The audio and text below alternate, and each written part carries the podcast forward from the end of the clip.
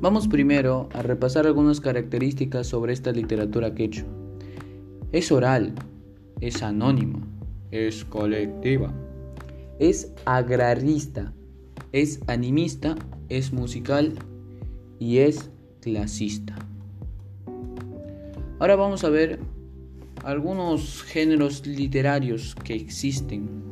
Está el género lírico, el género épico y el género dramático. Yo les vengo a hablar sobre el género épico, con el mito de Kuniraya Huiracocha.